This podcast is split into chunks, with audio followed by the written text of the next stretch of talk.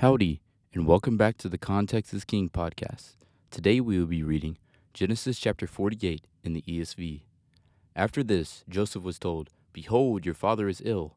So he took with him his two sons, Manasseh and Ephraim. And it was told to Jacob, Your son Joseph has come to you.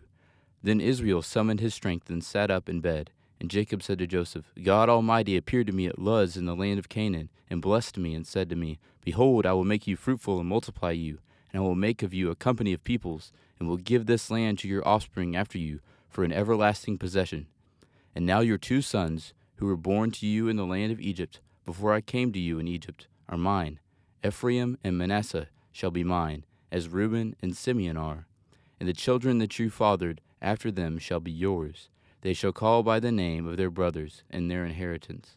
As for me, when I came from Paddan, to my sorrow Rachel died in the land of Canaan on the way when there was still some distance to go in Ephrath. And I buried her there on the way to Ephrath, that is, Bethlehem. When Israel saw Joseph's sons, he said, Who are these? Joseph said to his father, They are my sons, whom God has given me here. And he said, Bring them to me, please, that I may bless them. Now the eyes of Israel were dim with age, so that he could not see. So Joseph brought them near him, and he kissed them and embraced them. And Israel said to Joseph, I never expected to see your face and behold, God has let me see your offspring also.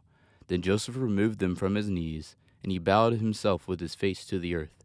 And Joseph took them both, Ephraim in his right hand, toward Israel's left hand, and Manasseh in his left hand, toward Israel's right hand, and brought them near him.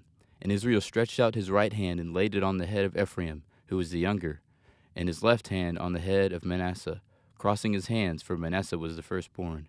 And he blessed Joseph and said, the God before whom my fathers Abraham and Isaac walked, the God who had been my shepherd all my life long to this day, the angel who has redeemed me from all evil, bless the boys, and in them let my name be carried on, and the name of my fathers Abraham and Isaac, and let them grow into a multitude in the midst of the earth. When Joseph saw that his father laid his right hand on the head of Ephraim, it displeased him, and he took his father's hands to move it from Ephraim's head to Manasseh's head. And Joseph said to his father, not this way, my father, since this one is the firstborn. Put your right hand on his head. But his father refused and said, I know, my son, I know. He also shall become a people, and he also shall be great. Nevertheless, his younger brother shall be greater than he, and his offspring shall become a multitude of nations. So he blessed him that day, saying, By you Israel will pronounce blessings, saying, God make you as Ephraim and as Manasseh. Thus he put Ephraim before Manasseh, then Israel said to Joseph, Behold, I am about to die, but God will be with you, and will bring you again to the land of your fathers.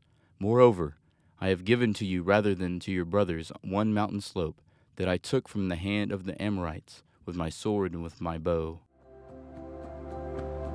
Thank you for listening to the Context is King podcast. Make sure to leave us a review so we can get more people to listen to the Bible.